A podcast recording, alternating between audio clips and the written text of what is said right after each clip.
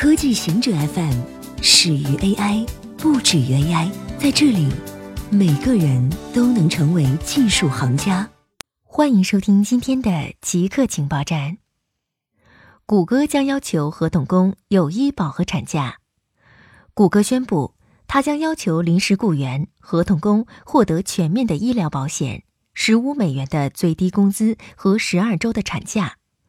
谷歌依赖于大量的临时雇员和合同工，很多都由第三方外包公司提供，但他们缺乏正式雇员所拥有的福利。在谷歌雇员抗议之后，谷歌表示，他将要求第三方公司提供医保以及至少八天带薪病假，每年三千美元的学费报销。工资要求将在今年底生效，医保要求在二零二二年前开始。百度去年无人驾驶汽车测试里程遥遥领先。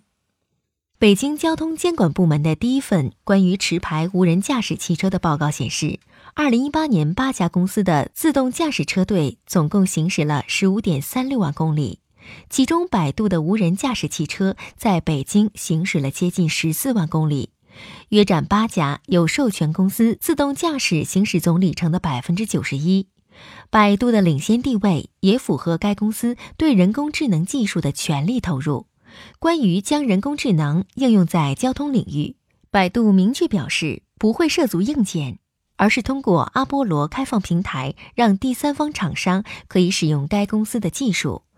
根据最新数据，已经有一百三十五家汽车厂商、零部件供应商和汽车行业公司参与阿波罗平台。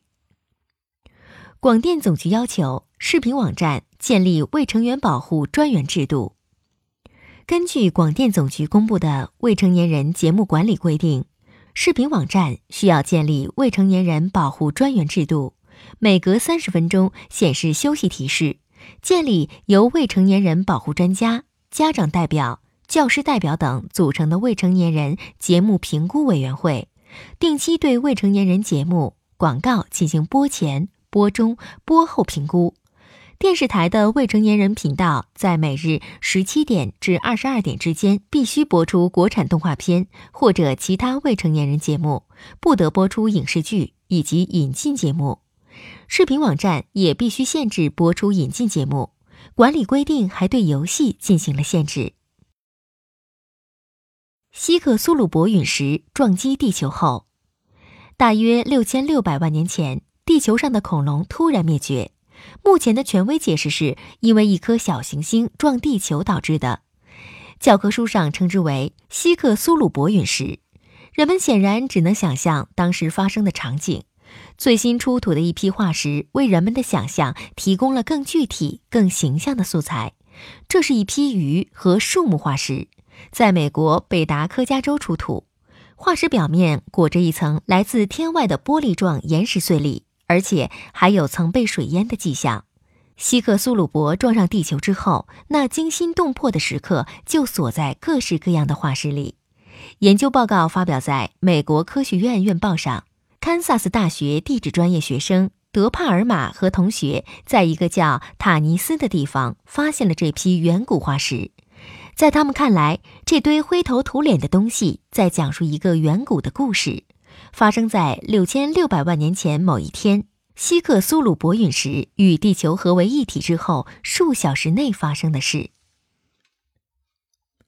研究绘制中国人群汞摄入健康风险地图。根据发表在《自然通讯》期刊上的研究，华东师大的研究团队首次绘制了中国大陆人群汞摄入健康风险地图。